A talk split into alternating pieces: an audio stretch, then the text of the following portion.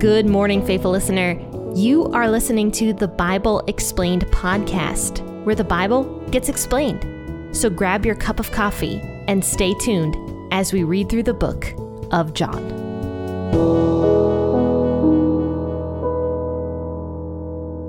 Hello and good morning, faithful listeners. Thanks for being here. I'm excited that uh, you tuned into this podcast episode to talk about John chapter eleven with me. We're going to be talking again about Mary and Martha, and today I'd like to go into the two sisters and just talk about how different they are from each other. I think this will be a really interesting discussion about Martha and Mary both. Actually, before I begin, let me do a, a quick recap. In the last episode, we talked about Jesus was just told that Lazarus was very sick. Now, of course, Jesus knew um, that Lazarus wasn't just sick, that he was going to die. And Jesus actually waited, waited in the area that he was at for two whole days while Lazarus was dying. And of course, Lazarus was a very good friend of Jesus. And so was um, Lazarus's sisters, Mary and Martha. So now two days after Jesus hears the news about Lazarus being sick, he waits where he's at. And now he's going to travel back to Bethany where Mary, Martha, and Lazarus lived.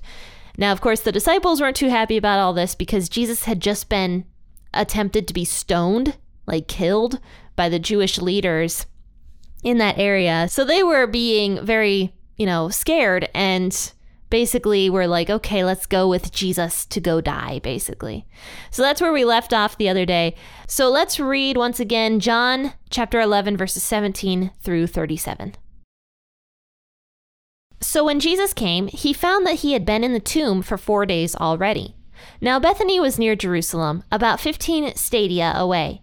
Many of the Jews had joined the women around Martha and Mary to console them concerning their brother. Then when Martha heard that Jesus was coming, she went and met him, but Mary stayed in the house. Therefore Martha said to Jesus, "Lord, if you had been here, my brother wouldn't have died. Even now I know that whatever you ask of God, God will give it to you." Jesus said to her, "Your brother will rise again." Martha said to him, "I know that he will rise again in the resurrection at the last day." Jesus said to her, "I am the resurrection and the life. He who believes in me will still live, even if he dies. Whoever lives and believes in me will never die. Do you believe this?" She said to him, "Yes, Lord, I have come to believe that you are the Christ, God's Son, who comes into the world." When she had said this, she went away and called Mary, her sister, secretly, saying, "The teacher is here and is calling you." When she heard this, she arose quickly and went to him. Now Jesus had not yet come into the village, but was in the place where Martha met him. Then the Jews who were with her in the house were consoling her, and when they saw Mary, that she rose up quickly and went out, followed her, saying, "She is going to the tomb to weep there." Therefore, when Mary came to where Jesus was and saw him, she fell down at his feet, saying to him, "Lord, if you had been here, my brother wouldn't have died." When Jesus therefore saw her weeping, and the Jews weeping who came with her, he groaned in his spirit and was troubled, and said, "Where have you laid him?" They told him, "Lord, come and see." Jesus wept. The Jews therefore said, "See how much affection he had for him." Some of them said, "Couldn't this man, who opened the eyes of him who was blind, have also kept this man from dying?" So verses seventeen through twenty-three, Jesus goes to Bethany. And it says in the very first verse here that when Jesus came, he found that uh, Lazarus had been in the tomb for four days already. Now, Bethany was near Jerusalem, about fifteen stadia away. Now, stadia, fifteen stadia is about one point seven miles or two point eight kilometers. So not very far from Jerusalem. And many of the Jews had joined the women around Mary and Martha to console them concerning their brother. Now, I should also mention that this was extremely close to Passover, that all this happened. Like, Passover was around the corner when this was taking place. Like, the Passover was very, very quick. It was it was around the corner. So that means that Jesus was getting very close to dying at this point. And uh, he was making his way into Jerusalem slowly. As we found out in Luke, Jesus was taking a very long time to make his way back to Jerusalem. He was healing people along the way. He was just doing a lot of things that Jesus did, like uh, teaching the gospel, um, healing people, encountering people that needed him. And now one of his most miraculous miracles was going to be this one where he heals Lazarus, who had been in the tomb for four days. This means that Lazarus' body was about to decay. It was, it was getting close to decaying. It was going to smell. But of course, since we're not going to talk too much about Jesus raising Lazarus today, I'll go more into that on Tuesday when we talk about that. But anyway, Jesus was not far away from Jerusalem. Passover was around the corner. And so Lazarus died, and many of the Jews, it said that they joined the women around Martha and Mary to console them concerning their brother. And I, I really think it's interesting, verses twenty through twenty-three, Martha heard that Jesus was on his way, basically, and she went and met him. But Mary stayed in the house. So Mary and Martha are pretty much opposite personalities. They're two sisters, very opposite from each other. Personally, I kind of look at Martha as like the stoic one, like the one that's a little bit more on the, I don't want to say stronger side. I don't think that's necessarily how she was. I don't I don't think she was stronger per se than Mary was, but I look at her more as like the, the stoic, blunt one, if that makes sense. It's also funny that the uh, the mourners that were there with Mary and Martha did not follow Martha. That kind of shows a little bit more of Martha's character, that perhaps Martha was not as outwardly distressed about her brother's death as Mary would have been, even though Martha, I'm sure, was extremely horrifically sad over this. She was not as emotional, I guess, as her sister was. So the mourners were kind, were kind of uh, paying attention more to Mary than they were to Martha. So Martha goes out to see Jesus, and she says immediately, "Lord, if you would have been here, my brother wouldn't have died." I mean, there's a bit of an accusation in there for sure that, you know, and, and that's so true. Like, how often do we do that to God, where we're like, God, if you would just act in this moment, this wouldn't have happened. Like, why do you allow this stuff, God? I mean, I've said that to God multiple times before, and I'm sure many people listening in have also said that to God. Since God has this miraculous power to do anything and to heal anybody and to change any kind of situation, that when he doesn't, it's almost like we we blame him for not doing it, because he can do it, so why doesn't he do it? So Martha does the same thing to Jesus. She says, Lord, if you would have been here, my brother wouldn't have died. But she continues on by saying this, which is quite fascinating. Even now I know that whatever you ask of God, God will give to you. I mean, yes, Martha absolutely had a bit of accusation in there, like, Jesus, why did you allow this? You know, if you had been here, my brother wouldn't have died. But even now, I know that whatever you do, God will bless you. I think that's a very awesome reaction to have when we are faced with stress of any kind. We can ask God those questions like, God, like, why weren't you here? Why didn't you help me through this? But yet Martha responds also with faith. She says, why didn't you help me? But even so, I still believe in you. I still have faith in you. So Jesus tests that faith a little bit here after Martha says this to him. And Jesus says to her, your brother will rise again. Now, Martha took this as like a, a consoling, you know, and she says, well, yeah, I know that he's going to rise again in the resurrection. So logically, Martha had no idea what Jesus was about to do, but she takes Jesus's words as a bit of comfort. So Jesus says to her, I am the resurrection and the life. He who believes in me will still live, even if he dies. Whoever lives and believes in me will never die. Do you believe this? So this is where Jesus is really testing Martha's faith. And he asks her this question. He says, do you believe this, that I am the resurrection and the life? She says to him, yes, Lord, I have come to believe that you are the Christ, God's son, who comes into the world. So what she's saying is that she believes genuinely that Jesus is from heaven, that he is God's son, and that he is the Messiah who is going to save people. So she did, in fact, have faith in Jesus, though she does not specifically say that she believes that he's the resurrection and the life. She does have enough faith, however, to say, yes, I do believe you are God's son, that you are the Messiah. I have faith in all of this.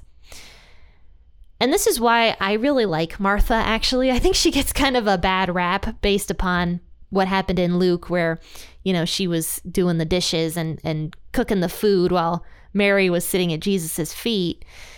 But look at, I mean, Martha's response here is just absolutely genuine. She has faith in God, even though she doesn't understand why God would allow something like this to happen. She has faith in Jesus. But let's see how Mary responds. So what happens is Martha goes back home and calls Mary, her sister, secretly, it actually says in verse twenty-eight, saying, the teacher is here and is calling you.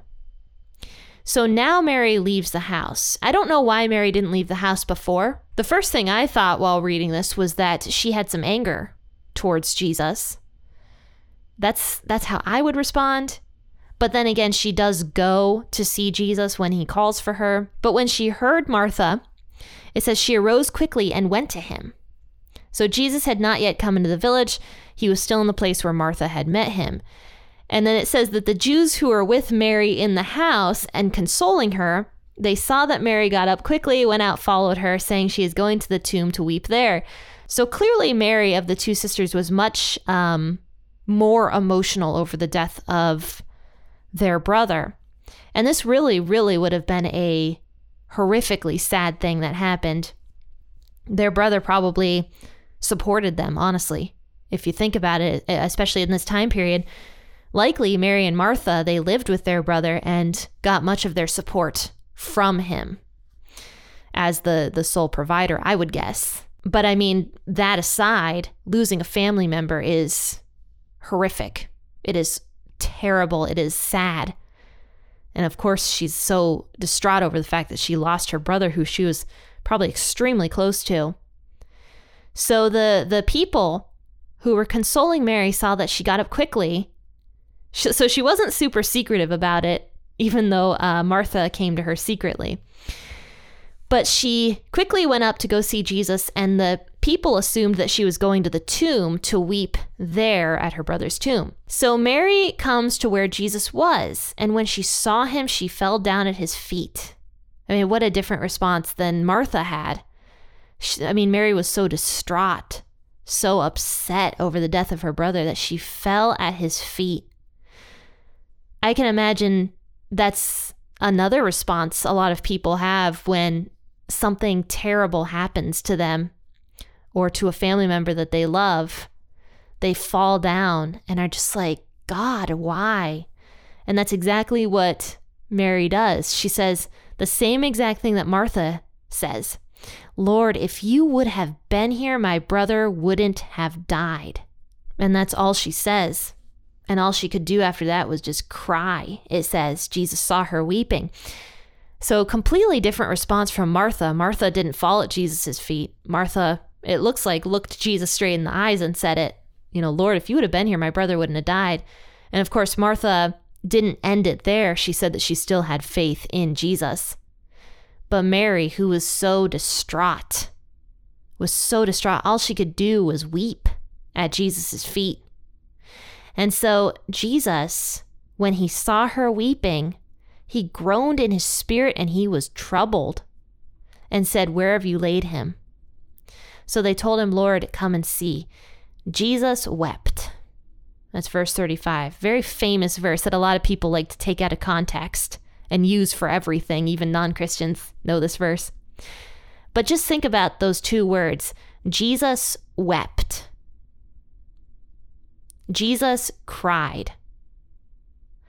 That's so powerful that Jesus cared so much about Mary's pain that he wept with her. He cried with her.